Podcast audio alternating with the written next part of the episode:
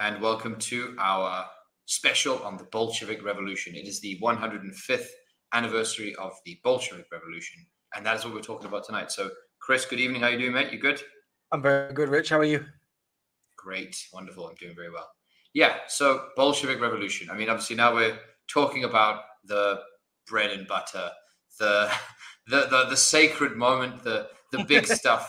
Um, as communists, as Marxist Leninists, um, this is the thing, you know, the the Bolshevik Revolution, 1917, and Lenin, and everyone, um, all that stuff, all that history. Um, so this is a pretty. we're going for the sacred texts, so Here to we are.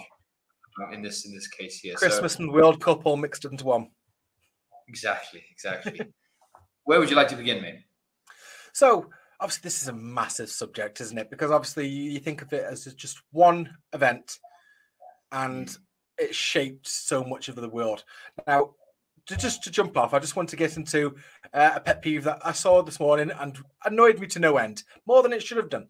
From a group promoting Marxist study, they were doing their own celebration of the October Revolution, and they called it the November Revolution. Now, obviously, today Oh. is the 7th of November. So, just to clear up to anyone who's just starting at this with no uh, pre-existing knowledge on the subject, obviously the Russians were using a different calendar than the we was. This event today would have marked the, I believe it, the the months with the the dates would have been the same. So it would have been on the 9th of October, wouldn't it?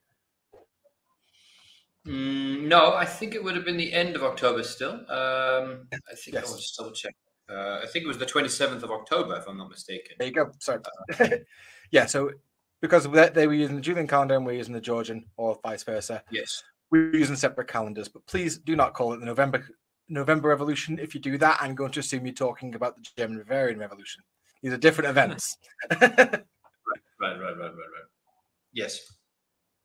Uh, I'm going to get that data for you. So, yes, November 7th is obviously today and when it happened for us. Uh, it on for the one second. Gosh, I read through. It's a long, long text here. 20, where is it? 25th. Uh, oh gosh, I've, I've managed to find the longest article, which doesn't give me a clear answer. Mm, uh, but yes, I'll give you an answer in a moment. But yes, yeah, different, different calendar, different dates. That's the point, right? That's the point. Um, yeah. yeah. So the 25th of October. Is it you got it there? Is it 25th? Was it? Yes. Okay, so 25th of October, so not 27th. So yes, 25th of October on the Julian calendar, calendar which is what the Tsarist Russians were still using, and then uh, obviously 7th of November for us on the Gregorian calendar. Yes. Yeah. So yes, yeah, that's true. Important point to make. Yeah, yes, great October. A bit confusing for people. Yes. yes, As is everything that we do. but I think you make um, a very good point there about how it affects everything. So why are we celebrating something that ha- ha- happened 105 years ago? Why is that important? As you said, that is a very big, long discussion. I guess that's what they're going to be talking about tonight. But it still does have a huge impact and influence ideologically, politically around the world. The most obvious one being China. Um, in that speech that Xi Jinping gave at the opening and closing of the 20th Congress of the CPC, he mentioned Marxism, Leninism, and Marxism.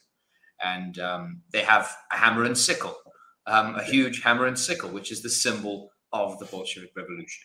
That symbol was designed by Lenin, um, the hammer representing the workers and the sickle representing the peasants. So there it is. You know, any country that has a communist party, whether it's in power or not, that has a hammer and sickle, that calls itself a Marxist Leninist party, um, that you know, like I said, whether it's in government or not, um, you have governments in China, in Vietnam, in Laos, in Cuba, um, and also then sharing power in other countries such as South Africa and other places around the world, all have that symbol and that ideology. Obviously, there's differences as to the implementation of of that in modern times. You know, you know that thing you know, hasn't stood still. There are you know this revisionism and sort of applications of Chinese and socialism, socialistic characteristics. Sorry, um, but yeah, the point is is that it's still extremely important. It's still a very important event um, and crafts um, many of the political uh, things going on right now in the world.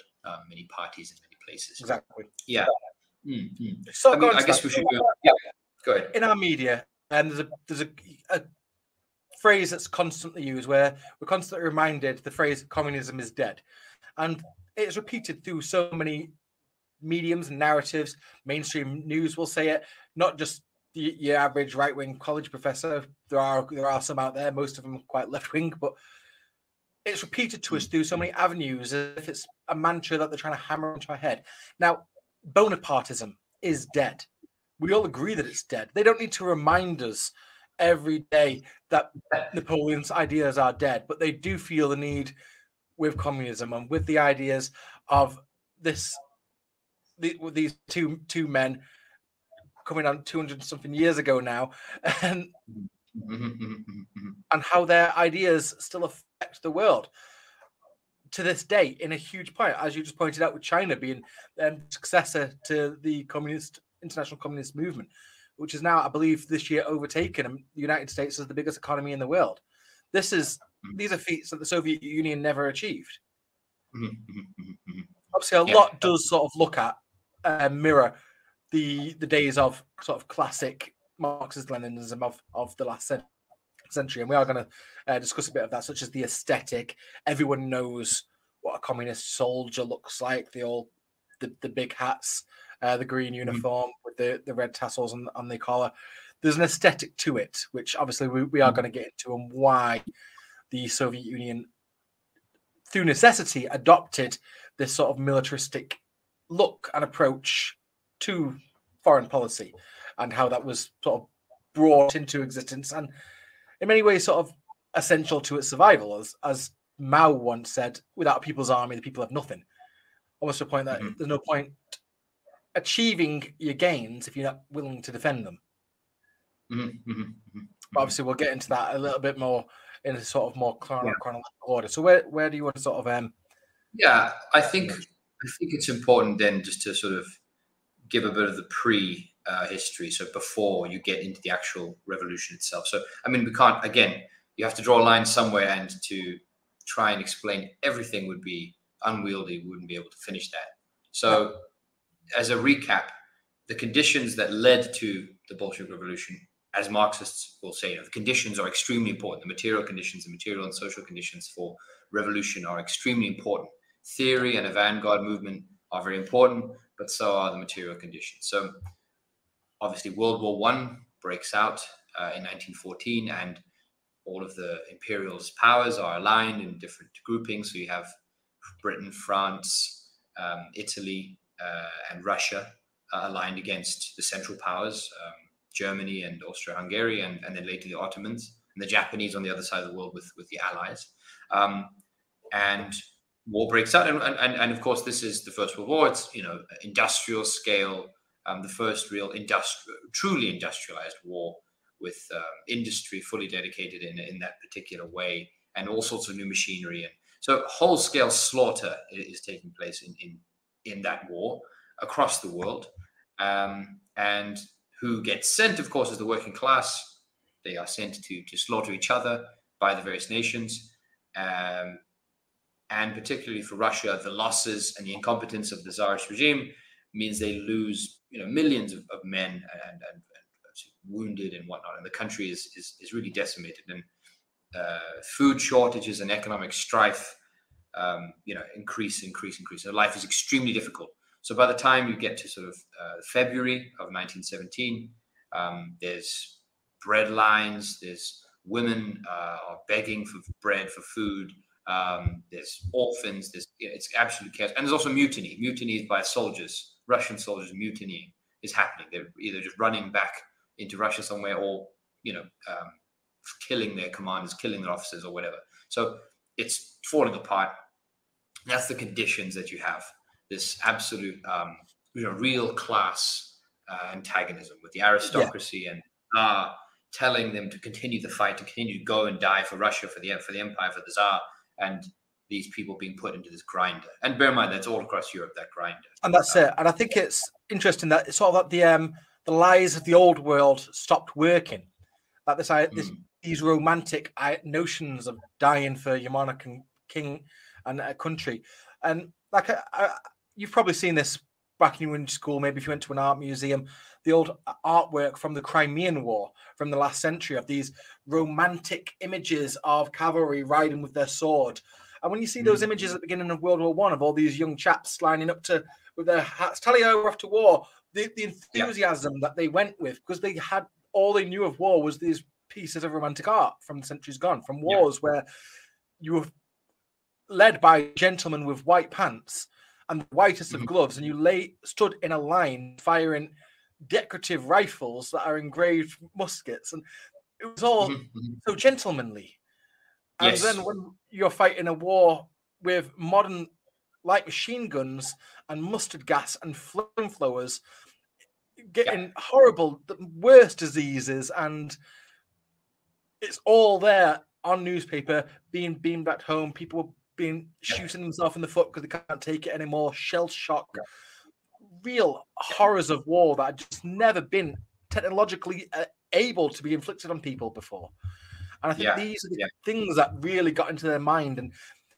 The, the notion of fighting for your czar for the glory of him and his royal family it just seems completely alien at this point where class unity in the trenches is such an easy thing to build i believe the, the one that you're with is that these are these are the people that you relate to these are the people that matter mm. those mm. white pants back home that they, don't have a clue they're going to be the ones coming out at the end of it with the medals and the glory and i think these this is the first time where this has all been brought to, brought to the forefront yeah yeah, absolutely. I, I, just want to add to that. If anyone does want to go and see the or get an idea of the horror of, of, of World War One, I. I mean, all war is terrible, all war is horrible, but there was something particularly brutal about trench warfare in, in the early 20th century. So go to the Imperial War Museum and you can see some of the things yeah. that they had, particularly just stuff that you would never really think about. So soldiers had to make their own weapons, so hand to hand weapons and you could see these clubs and things with nails and hammers that they used to then use. So once they got close and shoot each other, they would just be clubbing each other to death and stabbing each other. Really brutal. And they're, they're, those are the real weapons. They're there. And then um, the other thing to add to that is also then this series uh, that's this film that just came out, All Quiet on the Western Front, which Netflix has recently released, also shows you again just the the chaos of of the end of the war as well. And you you catch a glimpse of the class politics too. Um, you have that arrogant German uh, commander who's demanding that this be a last assault. Sorry, a bit of a spoiler alert if you haven't seen it. and a, a spoiler, spoiler for World War One. yeah, yeah. Sorry, yeah. The Germans lose. Germans lose. right. No, I meant the series. Yeah. no, and then uh, and then um, uh, there's one other thing I wanted to mention. So. Um, uh, yes, so that, I'll, I'll, come back to that one. Yeah, but yeah, um, yeah, really, truly horrific stuff um, yeah. in, in that sense. Mm-hmm. So I think yeah. when you look at these sort of things and the conditions that people were going through, you can understand, start to understand the mindset of a lot of it. What is could be described as at this point the international working class. These are people, soldiers from multiple countries, all come into a common ground to have to fight each other for a war they don't understand. Now, at this point mm. in the Soviet in in Tsarist Russia, the Bolshevik Party were actually organizing men to actually spend time basically on the front lines to teach people class politics and to antagonize against the ruling class that are sending them to war, mm. which I thought was a very interesting thing that they, that they did this. And obviously, it's difficult to sort of gauge the uh, success of this, but obviously, sort of Bolshevik ideas did come back to a lot of countries after World War One uh, throughout throughout right. Europe. This is one of the times we've been the closest, especially in, in an imperialist country like Britain, to having that sort of mass socialist movement. Yeah, yeah. No, uh, that's that's that's another excellent point. Is that that war and then the revolutionary ideas that were uh, sort of accelerated because of that war um, as much as you did have a Bolshevik revolution in Russia, and Russia then pulls out of World War One, and uh, and it, the war itself, the, as we know it, is continues for another year. Um, the Germans have a revolution.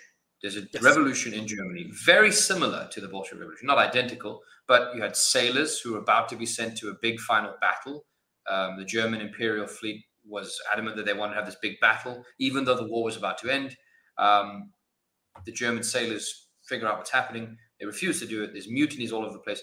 Those sailors then head off into um, different towns of Germany and foment revolution in Germany. And you had a, a German revolution with Rosa Luxemburg and Karl Liebknecht and, and whatnot. It didn't, you know, it, you did have a, a, Bavarian Soviet Republic and all sorts of Soviet republics, very much in a similar fashion to the, the Bolshevik ones, pop up in Germany. Uh, and that ended the, you know, the, the Tsar and, and that, that um, aristocratic system.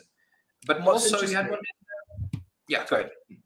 I was going to say, what's interesting, it very much in, in that respect also ended the First World War. Like when people talk about the end of the war, everyone's always very hazy and foggy. At the beginning of the war, they're always so certain it started with Franz Ferdinand being shot. Even that, huge levels of missing information. But when it comes to, to talk about how World War One ended, they will say, "Oh, it ended with an armistice." Well, an armistice, by its definition, isn't an end. It's it's the pause yes. while you negotiate an end. It's a peace. Yeah. It's a it's a it's a ceasefire. The real yeah. crux of why World War One ended was because they realized that they just accidentally invented communism on the battlefield. Yeah, like, no, oh, what we just going to cause Russia to have yes. a revolution. Germany's having a revolution. We need to stop it. And yeah. this, I'm just going to. This is obviously why, after the peace treaty, where we thrash it out, you have now the what's classed as the Allied intervention in the Soviet Civil War where the British, right. the Americans, the Japanese, the Germans, who had just been defeated, got rearmed by the Allies to attack the Soviet Union. And this, I'm just going to just sort of just dump this information bump here. This is why the Soviets realized that they're never going to get a moment's peace to peacefully develop, and that they are going to need to basically defend themselves from the capitalist world. Mm-hmm. Yeah, I'm just putting this one up here for us to look at. Yeah, you can see it there. Um, as Chris just said, the Bolshevik Revolution happens in the October slash November, and they start, you know, mobilizing uh, workers' deputies, soldiers' deputies, and workers in different cities, particularly Petrograd and, and uh, Moscow. But as you just said, very quickly the West you said Britain, France, uh, Japan, America, Germany, Czechoslovakia also, and the Ottomans all advance and try and take over um, parts of Russia and support the White Army. So the Red Army being the Bolsheviks, the Whites being the pro uh, pro Tsar, pro pro aristocracy, pro sort of previous system, uh, yeah. Tsarist Russia, basically. Um, all they all get support from um, the West, and uh, not just in sort of support with weapons and, and funding, but troops, um, troops, British troops, French troops, American troops, Japanese troops land in Russia and fight in Russia. And if you look at this map here, you can see obviously in the south, you've got British forces there and um, French and British and American in the north. Um, that's now, if you're Murmansk and Arch, Archangel, that's that's where the, the, you know the North Sea Fleet is. This is you know this is the heart of Russia. And and if you look at this, there's you know the amount of territory that the, the, the, very little territory that the Bolsheviks actually had at the start um, is you know it's it's quite plain to see. And there's another map I'll show you here, which is um, shows you the rest of the country. So this one is obviously slightly different timeline. So the Soviets have taken some of some more territory on this map, but uh, look at the the whole country. So you've got this uh, whole eastern strip here, which is broken up into all sorts of pro-white um, factions as well as some uh, nationalist sort of of, of, of an ethnic minority, perhaps. But then you have this thing called the Czechoslovak, Czechoslovak Legion. So that legion was on the Trans Siberian Railway. So you really had such a little piece of territory that the Soviet sort of uh, Lenin and the Bolsheviks started from. Um, and bear in mind, okay, a lot of the people, most of the population is, is in this area, but still, they fought once they'd taken power they fought and take, took back all of this and Ukraine and the stuff that's on the previous map here, and then push west uh, towards what they lost at the Treaty of Brest-Litovsk um, to, to the Germans. Um, so the, the, point I want to make here is actually uh, there's sort of three accounts of the Bolshevik Revolution. There's the sort of um, Trotskyist, revisionist one that it was, you know, the revolution betrayed and all that kind of stuff. Then you have the totalitarian Western one that you know that they plundered and robbed, and uh, it was all just terrible. And then you have the sort of Soviet Marxist uh, one, right? And the Western view is that you know this was a completely um, undemocratic, totalitarian. Um, they just came in through violence and sheer sort of thuggery, um, and that was how they managed to to beat and win. Um, but it seems impossible that you could just have uh, basically what some some Bolshevik thugs managed to beat the combined armies of the West as well as the whites and take all of that territory without the support of the of the Russian people, without the support yeah. of the, the, people they were working with. It's, it's insane. It's utterly, utterly insane. They obviously had mass support from the peasants and workers um, from the original place that they started, and then as soon as they entered new places, would have had support. And it's obvious why they had support. I mean, they were offering to give land to the peasants, um, peace spread land, all that kind of stuff. Yeah. So yeah, that's an important point I think that needed to be made in regard to um, countering the sort of current um, dominant view of, of how the Bolshevik Revolution un- unfolded. I mean, obviously there was violence and there was thuggery. It was it's no Tea Party as they always say, but yeah. um, the idea that it wasn't popular is, is utterly ridiculous. Exactly. Like you've got to remember that the conditions that the the people in Russia were in at that point, like serfdom, had not been fully abolished at that point. So serfdom hmm doesn't quite realize it's it's not quite slavery, uh, it's not quite feudalism. It's slavery with an extra step. Basically, you the landlord doesn't own you; he does own the land and the equipment and your house. So it's it's essentially, in terms of the feel of it, you wouldn't be able to feel very much different than than slavery. Uh, but there's a few legal caveats that make it technically not. So just to go back onto that picture, this, so this is a photo from uh, I'm going to Vladivostok. this is Vladivostok. Yes. So this is uh, Russian Far East. Um, if anyone can think in your head where North Korea is, this would be the section that North Korea shares a border with Russia. So hmm. here, obviously, we've got a part of the Allied intervention. You can see uh, United States flag. This, I was trying to work this out. French, maybe Romanian, maybe hard to tell with a black and white photo could be French. Yeah, yeah. yeah. Um, obviously, Empire of the Rising Sun in the far back. Um, yeah, uh, sides that are eventually going to start shooting at each other in about twenty years' time. Yes. Yes. Um, yeah. Exactly. All coming together to try and kill the early socialist state in its crib, effectively. Yeah, I think actually you just mentioned that point there about killing the Bolshevik uh, revolution in its crib. Um, Churchill, Winston Churchill, was a very big advocate of this. So, as we've already said, it, it can be easily argued that the end of World War One happens not because of the powers that be. I mean, obviously they were spent and they were, you know, military militarily there was uh, ne- they were nearing a conclusion, but it's the revolutionary stuff that really propels them to come to some sort of conclusion. So the Bolshevik yes. Revolution happens as well as the German one. And then you also have the Austro-Hungarian Revolution, as well as something happens in Italy. I'm, I'm rusty on that, but also in Ireland too. You have all sorts of uprisings, and many of them draw inspiration from from the Soviet Union, particularly the German and, and the ones in Eastern Europe. So yeah, you have Soviet republics pop up everywhere, not just in what would become the Soviet Union. But yes, there's a particular thing you have to mention or to to to, to, to know about um, Churchill is that he obviously he is important. He's has a very important government role at the time and plays an important role at the Versailles Treaty too. And he is hell bent on strangling um, Bolshevik, you know, um, as Bolshevik state coming into existence. Uh, and there's an interesting thing here. I'll, I'll share it here. Uh, some of his comments. Um, but he quite openly, you know, sees it as the, the creeds of the devil, Churchill between between the two totalitarianisms. Okay, um, and in this thing here, uh, there's a there's a little quote that I'm going to find uh, about the fact that if Hitler invade, sorry, if Hitler invaded hell, um, he would at least try and sort of cast the devil in a good light or something like that, showing yes. that that he really did not care for the Soviet Union, it, it, even back even then at that point when he when he was having to face um, face you know fascism. Um, yeah. yeah, find it here. Sorry, one second. But, yeah, what, what are your thoughts on this, Chris? Anything to add to this? So obviously, with with Churchill and a lot of the other sort of uh, conservative aristocracy in Britain at the time, mm. a lot of them, when especially when Mussolini's fascism uh, emerged, mm. a lot of them were obviously big fans of it because they correctly identified it as uh, a reactionary capitalism.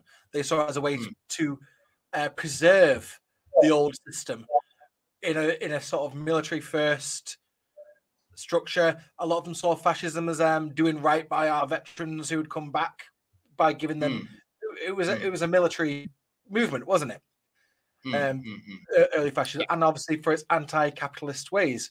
We said this in the last episode where about um, Lula, how a lot of the left has been able to perceived as being the godless communists versus the and the, la- the right wing have been left to be the sort of protectors of the church and private property. And this is sort of a lot of where these ideas sort of came from, where it was only mm-hmm. right until the end of the West sort of love affair with Hitlerite fascism when World War II started, where they sort of ideologically sort of severed themselves from it in that sense. Uh, there was still very much toe in the line of, yeah, Hitler's bad, but fascism still useful for us. Yeah, yeah, yeah, yeah, yeah. There's also a particular thing that I'd read into, which I, would not really drawn that line before, and, and I'd heard people talk about this thing of fascism was the response of capitalism um, to the rise of uh, worker power of, of, communism or socialism. Um, and there's actually a very clear link where you look at things like in the German Revolution. So once Rosa Luxemburg and Karl Liebknecht and those guys do what they do in, in Germany, the relationship with the old aristocracy, the, the, the sort of falling apart Kaiser sort of system, the, the bureaucrats and whatnot, um, and the general. So there's a particular general, and he organizes the the Freikorps, the Freikorps, and there's yep. a picture of these guys, and they've got swastikas on the helmet. They're very basic swastikas, but they're yep. they're there, and you can see the the, the militaristic sort of sort of in, in its yeah, fascists. Yeah, yeah, yeah, and they're the ones that crush, um, you know, the the, the German revolution. Um, yeah. Mm. Uh, sorry, I just want to put up this thing. I've got it up here already, uh, which is so Lloyd George, who's the prime minister at the time, yep. coming back to this Churchill point. Uh, Lloyd George, the prime minister, famously added a more personal consideration. So he's talking about Churchill. He says his ducal blood revolted against the wholesale elimination of grand dukes in Russia. In his diary, Sir George Riddell noted that Lloyd George had commented upon Churchill's Connaught Room speech in no uncertain terms. He, Churchill, has Bolshevism on the brain. He is mad for operations in Russia. A few weeks earlier, on September uh, 17th February, using the same word mad, he had personally wild, wired to Churchill to warn him against a purely mad enterprise out of hatred of Bolshevik principles. So just to emphasize, yeah, Churchill was hell bent on strangling this and was deeply anti-Bolshevik and uh, was happy to send more of those boys who just died in the trenches of, of World War One to go and try and fight uh, on this mad enterprise that even Lord George, Lord George was was, was saying was mad. Um, but yeah, yeah, sorry, Chris, go ahead. So it just it just goes to show that, like, in terms of the analysis of what the communists said they were doing, is the same conclusion that Churchill said. Well, he agreed. Yes, this is what the communists are saying they're doing. They are just wholesale, wholesale destroying the old ex- exploitative world that Churchill just happened to have a stake in and enjoy, mm. and replacing it with a hmm. different one that doesn't give him the same elite status that he does. And it's just a, such a clear using him as as a sort of vertical slice for his class.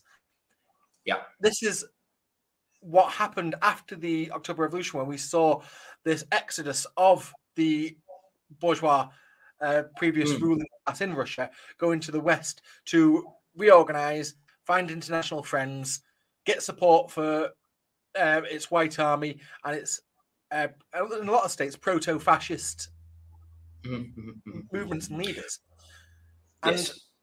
like you, you, it wouldn't be you wouldn't be hard to press even even in Nazi Germany, where you would see uh, German officers with in their houses with portraits of obviously your, your, Nazi leaders and then your old school Russian leaders like uh, Frederick, but then also had portraits of Tsar Nicholas on the wall because they saw it as this sort of continuation of Nazism and fascism being there to protect the old world from the rebellious working class.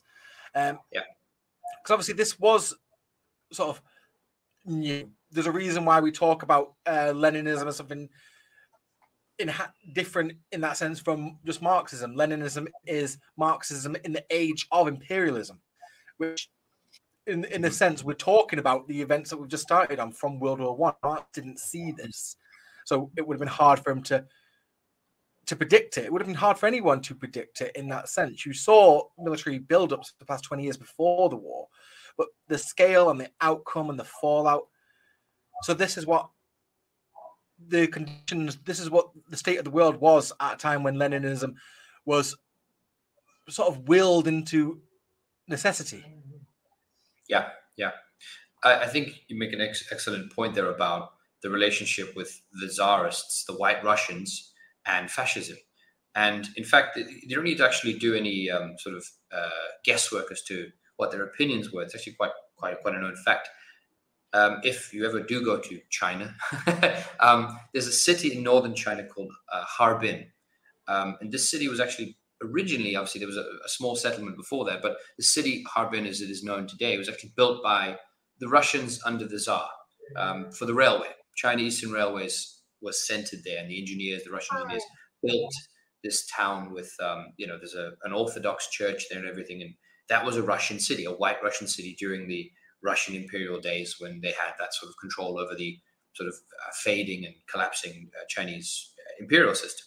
So when the Bolshevik Revolution happens and the whites lose, the white Russians lose, they obviously, as you said, spread all over the world to America, to all corners of the globe. But the largest gathering of white Russians was actually in Harbin in northern China because it was occupied by the uh, Manchukuo, the Japanese puppet regime at the time. Um, so they gathered there and just held out there for whatever it was, the two decades, more or less, um, until the Second World War. And as German fascism and Italian fascism and fascism in general rose in, in Europe, um, these guys in Harbin, the White Russians, set up and had their own uh, union of fascists. They had their own group of fascists, and they had even bizarre things like the the club of fascist little ones, like little kiddie fascist clubs. But they fully went down that path. Um, I mean, obviously, it's understandable because you know the, the, the, Bolsheviks were their enemy and the fascists were against the Bolsheviks, so I guess a natural enemy in that sense. But they didn't really have any problem with um, you know joining up and becoming uh, becoming a part of that sort of fascist empire had uh, the Nazis taken uh, World War, uh, taken the Soviet Union World War II.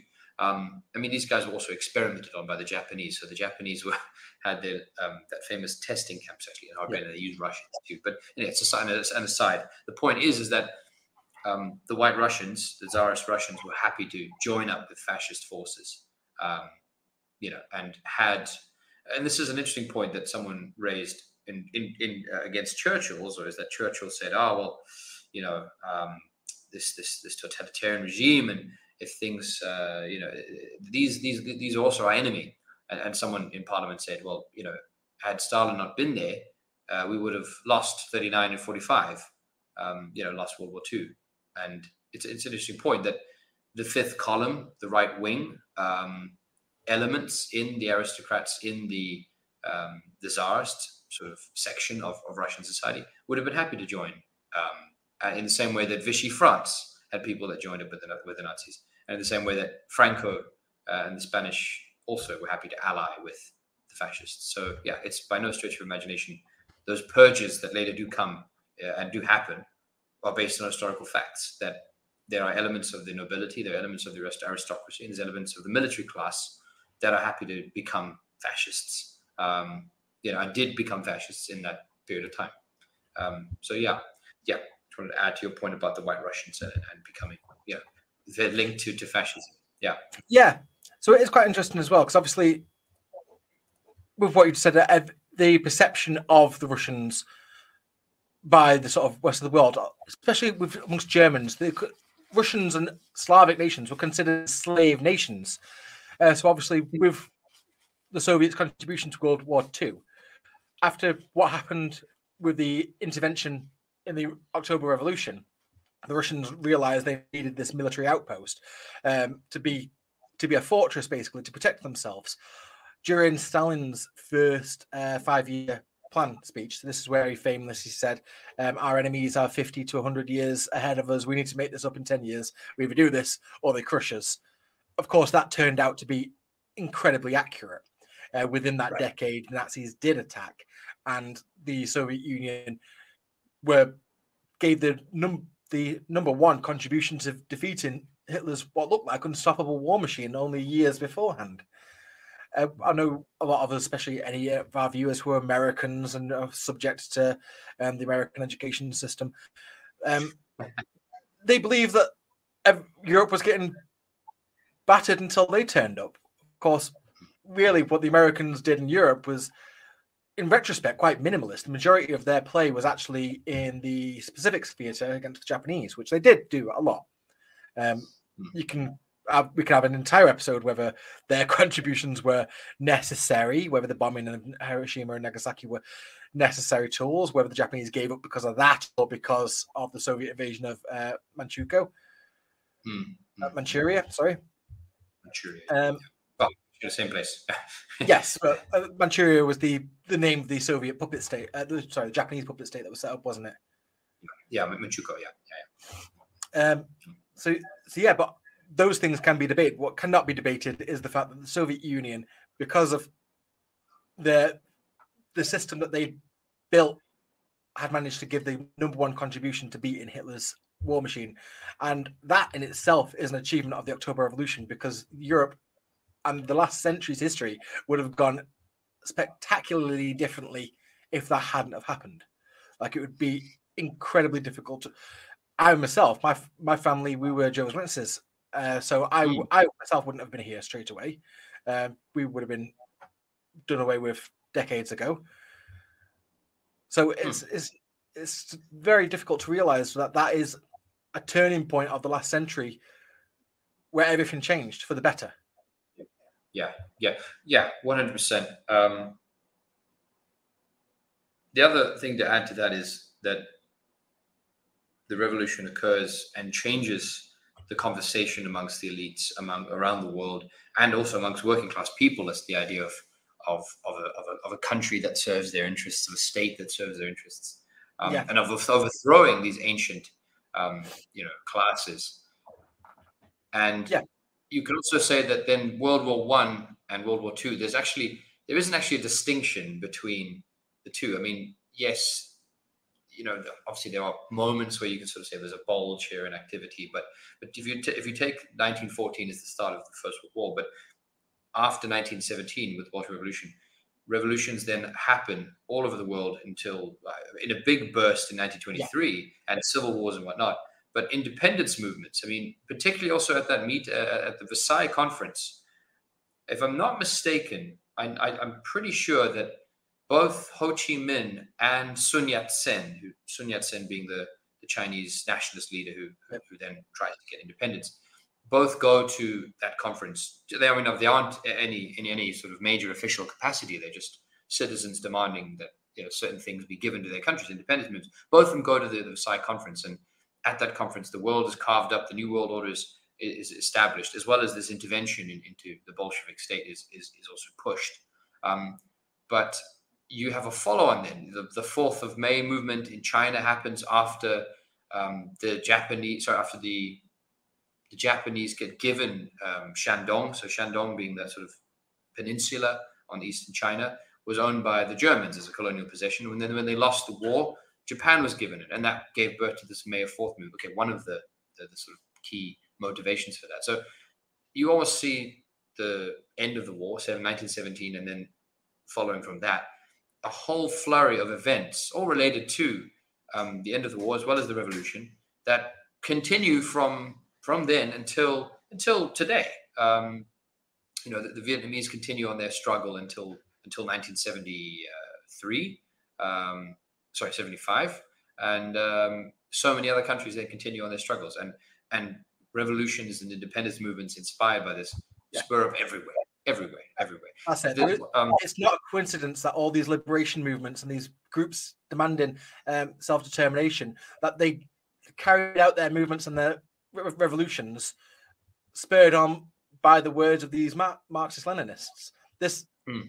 uh, there, there's uh, a anecdote that I'm going to have to paraphrase. You probably actually know this one a bit better than I was about Ho Chi Minh when he was being introduced to the internationals.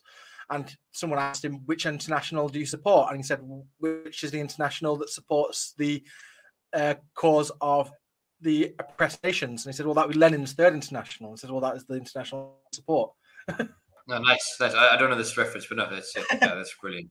Yeah, yeah, yeah, yeah. I mean, we could do a special on that at some point. I actually don't know enough about the the distinctions between um, the different internationals. Obviously, first, second, third, and fourth. Yeah. I think we're on we're on some. I don't know, I now, seventeen or something. or there's something about UFOs waiting to come and Posadists. And yeah, it all gets a bit crazy when you get to. Uh, yeah, uh, after three, I think a three was yeah three was like Star Wars, three and it's done. Oh, yeah, it's like Star Wars, basically. Yeah, after three, it starts going downhill. um, yeah, uh, so with, with that sort of notion of thought, obviously, before the French Revolution in the 1700s, uh, you had the Renaissance, and part of this is Mm. not just the technology side of it, but the Renaissance of thought, this rebirth of thought, and this is where you get the first notions of these thinkers coming up with the idea that the state should be there for your benefit.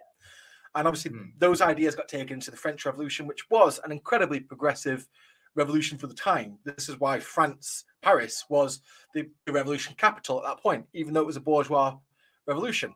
Obviously, after the Russian Revolution, Moscow now took that title because it it Mm. succeeded it.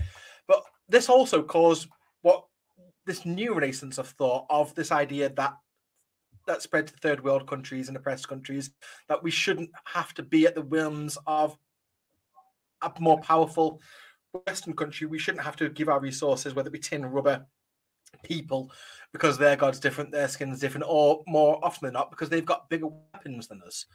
And Mm. even though the West, after a certain point of the last century, started touting these popular lines of uh,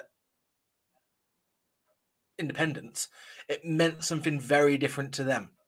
So you've got acts of aggression by Britain straight away after World War II, like the Malay, uh, Malaya emergency, which is famously called an emergency and not a war. So the tin com- uh, the rubber companies wouldn't lose out on the insurance money, where they literally collected heads of trade unionists and communists, something similar to what you'd see ISIS doing with Shia. We, Yeah. we did it first.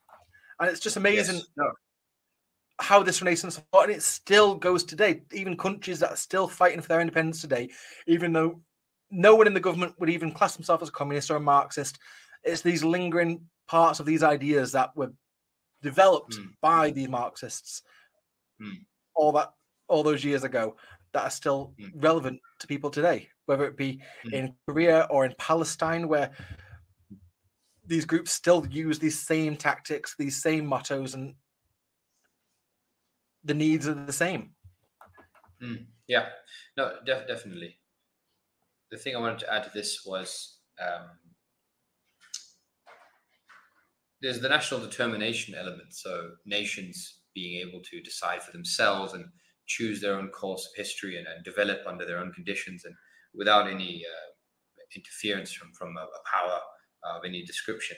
Um, there's also the sort of you know more day to day kind of stuff too. That you know this revolution was also the sort of peak um, of a trend which had started um, with Marx and Engels and other socialists and all sorts of descriptions of trade unionists and worker movements. But things like the eight-hour workday, um, you know, a weekend, uh, International Women's Day, abortion rights, um, all sort of I mean, healthcare, education, uh, f- uh, all sorts of things, housing, free housing. You know, this, these things that we talk about now, we still talk about them. Some of them are not quite there yet, but some of them have been established for so long that we have forgotten that they were struggles. So actually, quite interesting. I, I see a lot of people complaining about the eight-hour workday, and I understand why. Obviously, it's still you know it's still work. Um, but yeah, there's this. eight hours more than I'd like. Yes, better than 12. yeah, right, right, right. But you have to remember that that eight-hour workday being one of the slogans of the May Day rallies from the 19th century, from the First International. Um, those guys won that. Those movements won that. It took them struggles and protests and fights and death um, in many cases to win uh, that concession. And back then, it's hilarious that the, if you read some of the arguments by the, the bosses, they were like, it's not possible. It's not possible that our businesses will collapse if, if we if they work for less than 10, 10 hours. Um, so yeah, yeah, all rubbish. I mean, the same stuff we hear today. It's like, oh no, four hour four hour work day can't happen. It's it's it's, it's just not possible. It's not possible. And the, the economy collapse. The condition for women in general, like the fact that from day one in the new socialist Russia, women had universal suffrage, something that women in the Western world were still fighting for. Women in Britain were throwing themselves in front of trains to try and get noticed, and when they did get it, it was still only for landowning women. Mm, mm. Uh, right, just right. Go through some of the things that. So, if you're a woman in the new Soviet Union, you had free childcare, free nurses, everyone had free education, free healthcare, and very cheap housing. Mm. Half the world. So, just a great little example here for the for this picture. So, look at the hmm for all intents and purposes, marketing, adverts, it is a form of propaganda. But yes. show her it's a man's world.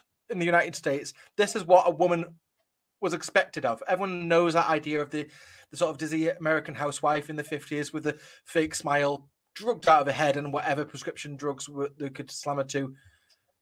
And just 1950s American sexism, Western sexism. Yeah. We had it as well. And but compare yeah. that to the Soviet Union, where it was driving this idea that women can be masters of any industry that men can. Voting, election, uh, part of politics. Some of the best fighters, snipers in World War II in the Soviet Union were women. There's no role that you can say this role was dominated by men in the Soviet Union. Hmm. Hmm. Hmm. Absolutely. And just absolutely. the fact that this was just imprinted by the state to that degree it'd be unfathomable for my nana to think back in her youth that there were women 600 years in the opposite direct uh, 600 miles in the opposite direction being treated completely the opposite of her and and mm. a level of freedom that they just never would have got to experience. Mm, mm, absolutely absolutely. Yeah i mean also then there's other things. I mean obviously 1950s america I think it's Paul. Is it Paul? Paul Robes, Robes, Robes, Robeson, Robespierre. Yeah. Paul Robeson. Robeson. Yeah. so if anyone knows the great. song "Old Man River," him, he sang that. That guy, yeah, great, great musician as well.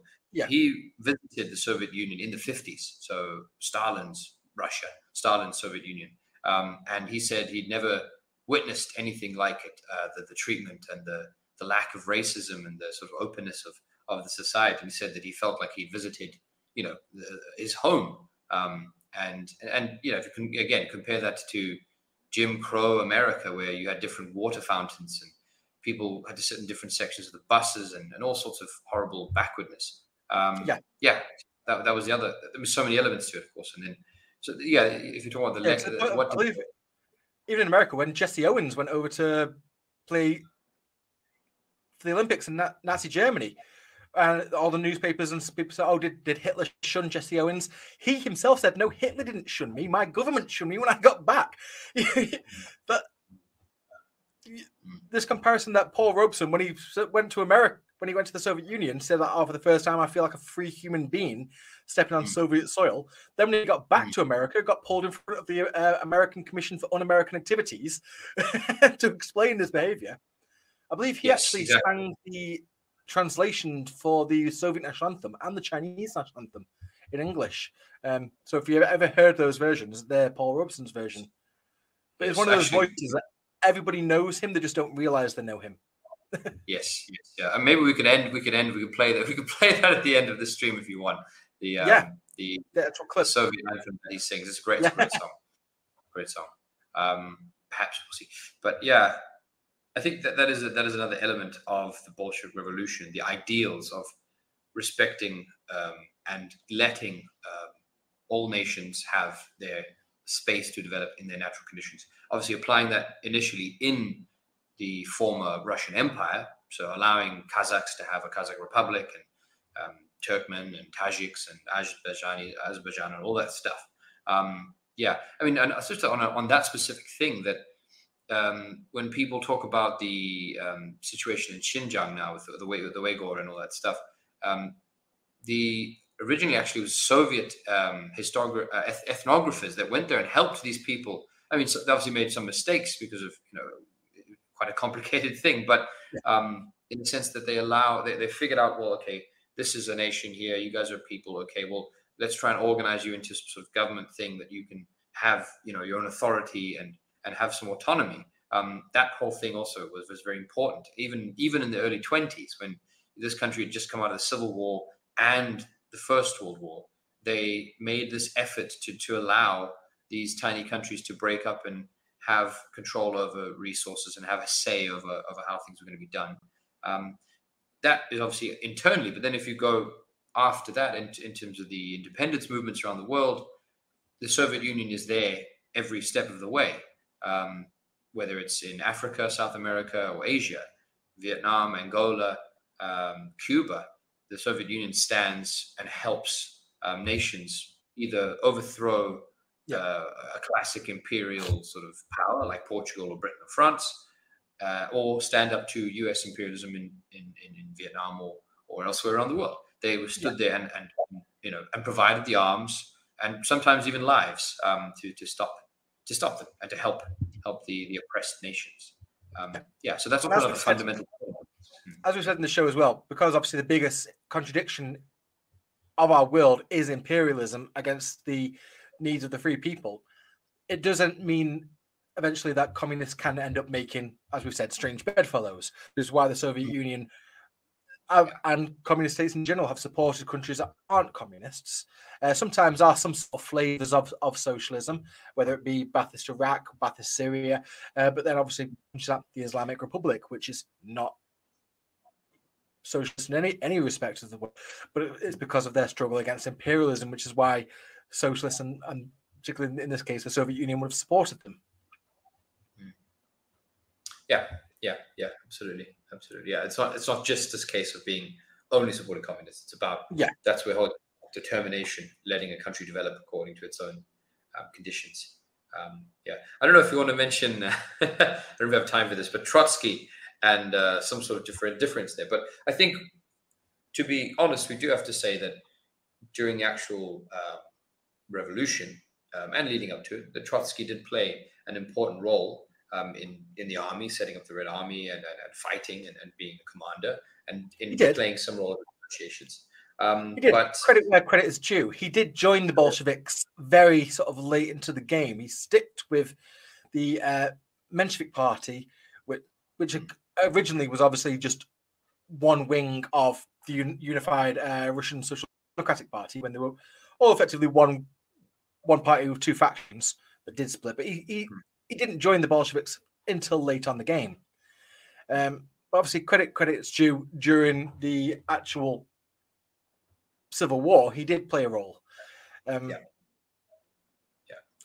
A lot, yeah. a lot of the criticism of, of Trotskyism, of course, with, with Trotskyism, the majority of Trotskyists don't actually realize what Trotskyism is. Like, a lot of them just see it as they say I'm Trotskyist, and what they mean is I'm just anti Stalinist sometimes. Um, yeah.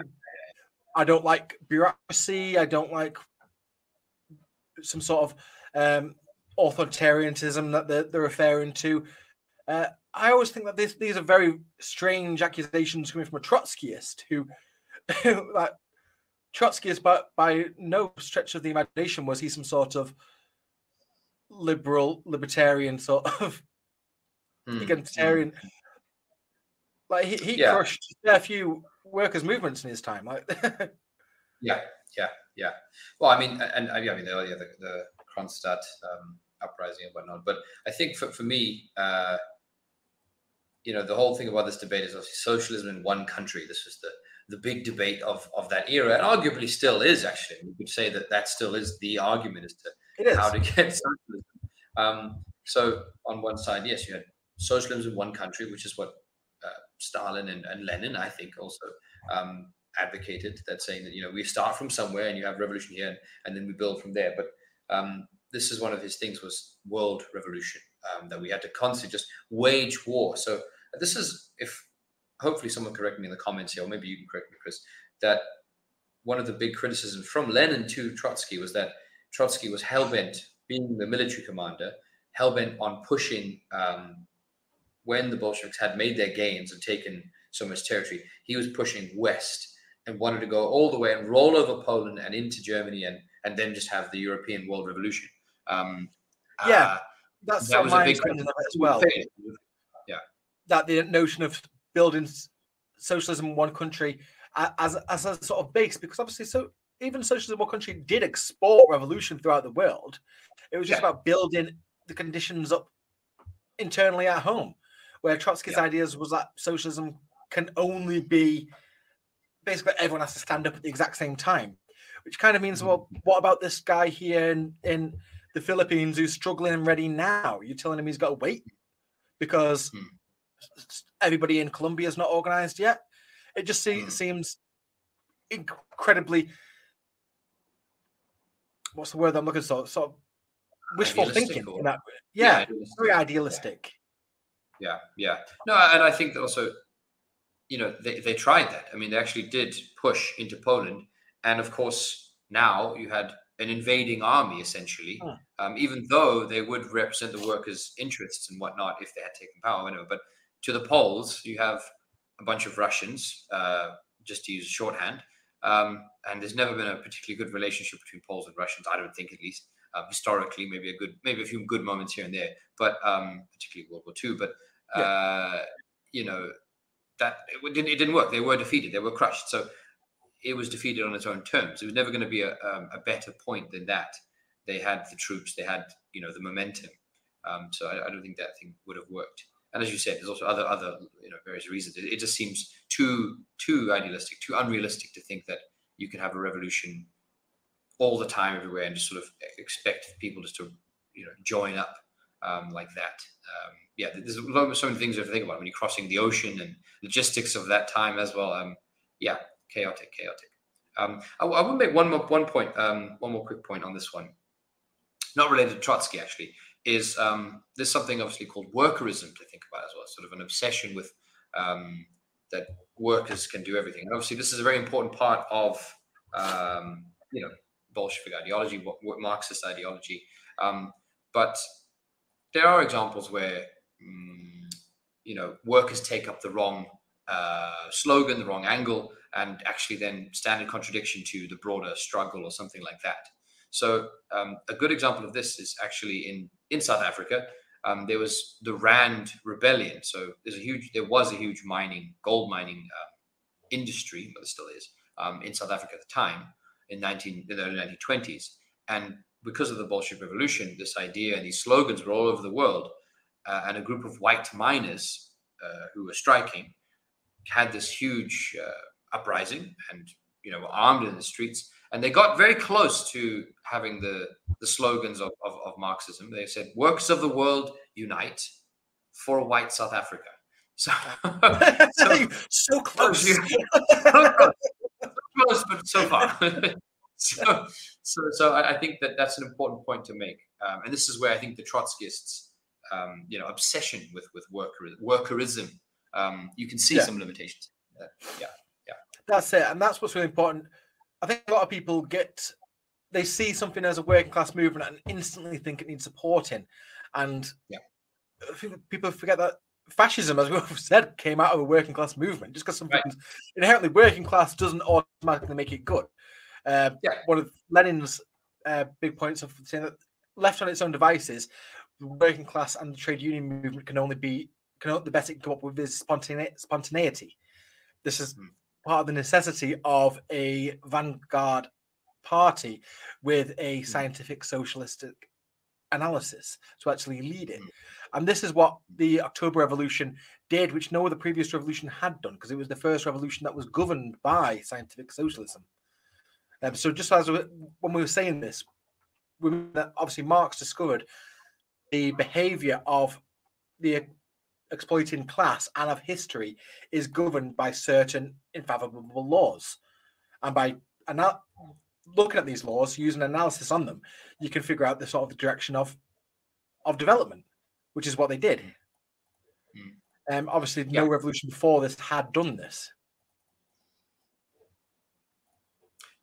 Absolutely, absolutely. I, I, I think this we haven't mentioned the Paris Commune, but this revolution was built on the, the lessons of the Paris Commune, which in 1859, which yes didn't seize state power in enough of a fashion in order to then break and, and crush the, the bourgeois state.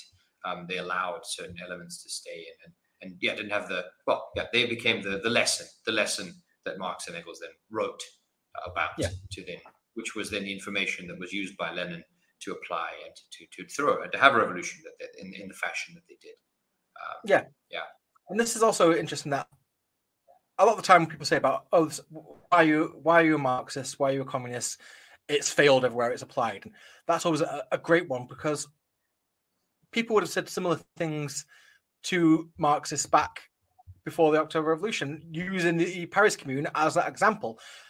Mm. These things, when when you they say they failed, what we do is we look at it, we analyze its successes, and I can analyze its failures there, so it can be improved upon the next time.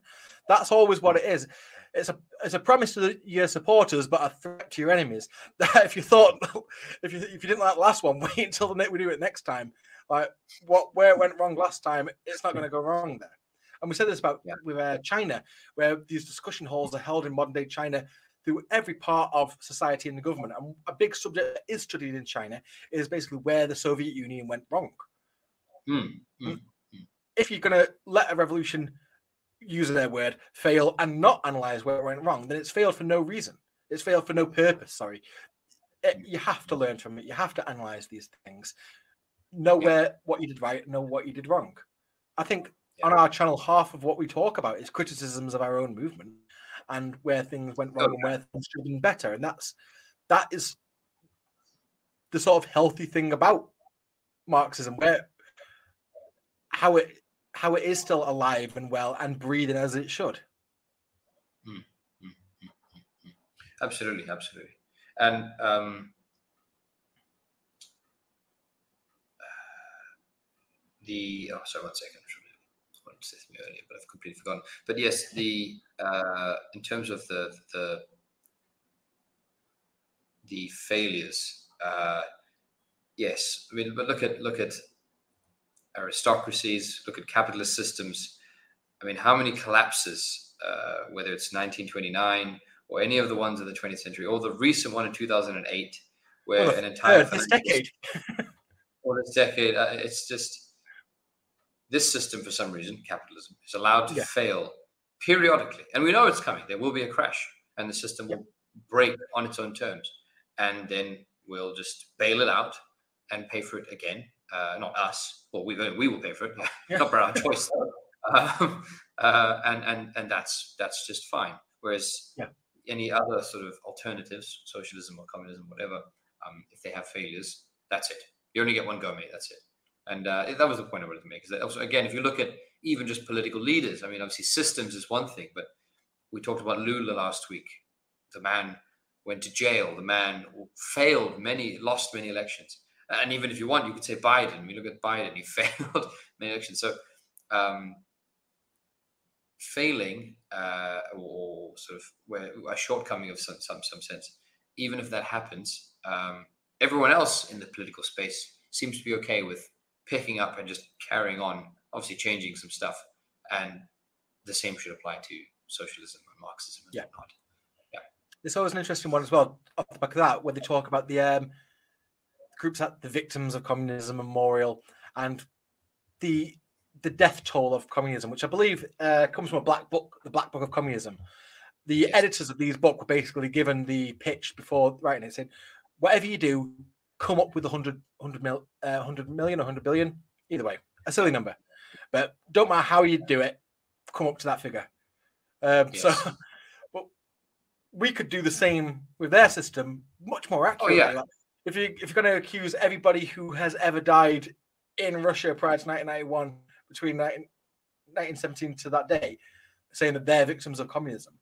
So Hmm. why doesn't it also work with everyone who's died in the West in the last 300 years? Why are they're not victims of capitalism? Yeah, absolutely. And even more directly, so we can count all those children who had their arms ripped off by polishing the inside of machinery that the factory owners made them go into. And Exactly. No, yeah. So that statistic should, if you make a one about capitalism, should include exactly what you just said: children dying in mines or in machinery accidents at factories, uh, people crashing because they were Yeah. overworked and whatever. Um, you know, all of the illnesses that come from coal, mining coal uh, for Yeah. profit, and uh, thousands and thousands of other illnesses and ailments and deaths, millions of deaths. Yeah, every day as well. And modern then day slavery.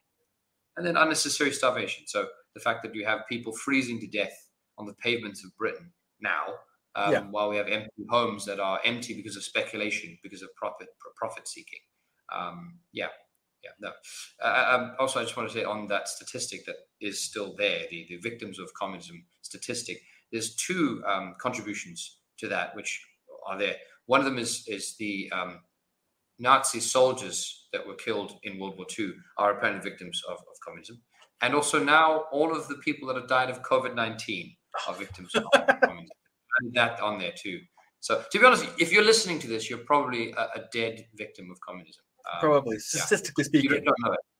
Yes, yeah. I was saying it was like the uh, the curse of Stalin, how he managed to make uh, everyone in Russia was dead, but the population managed to keep steadily going up, which is impressive. To it's almost as good as Kim Jong Un.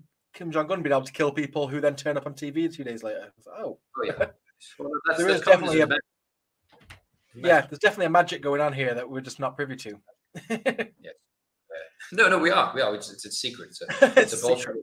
It's a, it's a Jewish Bolshevik secret that we keep. Um, you know, our, our magic satanic cults that we're in. Yeah.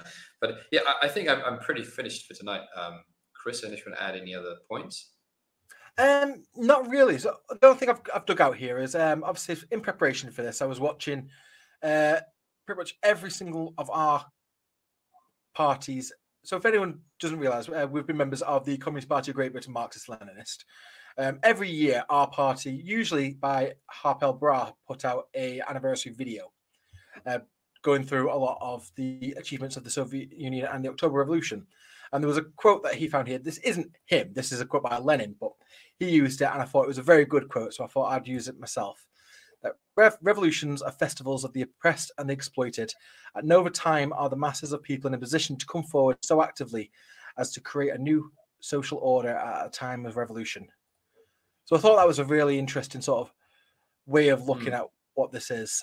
Um, there's another another sort of paraphrase quote by somebody who I'm not going to name the person because I don't want to get my colours pinned Sure, to sure. anyone's banner. But as Marxists, we are city builders. and I think that's something that people always want to point out.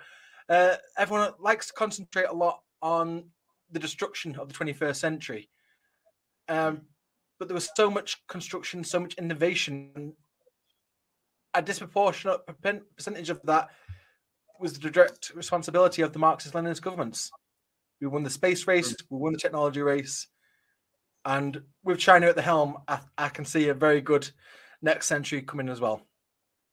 Mhm, mhm, mhm. Absolutely, absolutely. Um, do you want me to play the song, Chris, or should we just tell Yes, people to listen I to it? I think we should. Okay, let's get it up. Okay.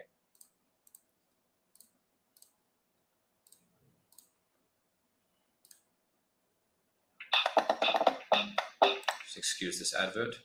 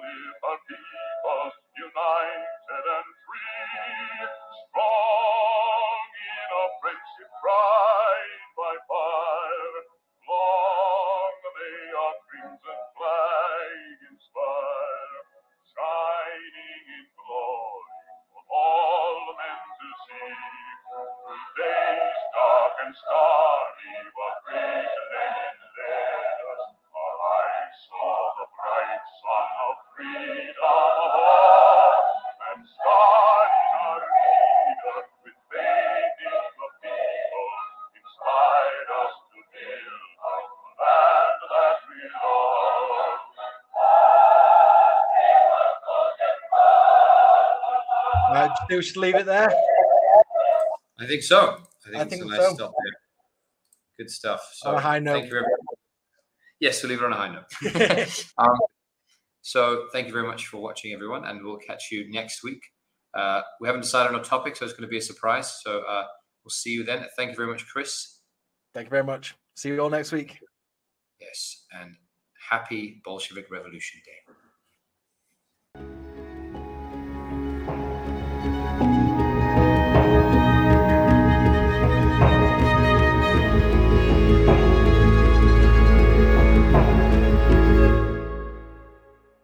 Thanks for listening to Proletarian Radio.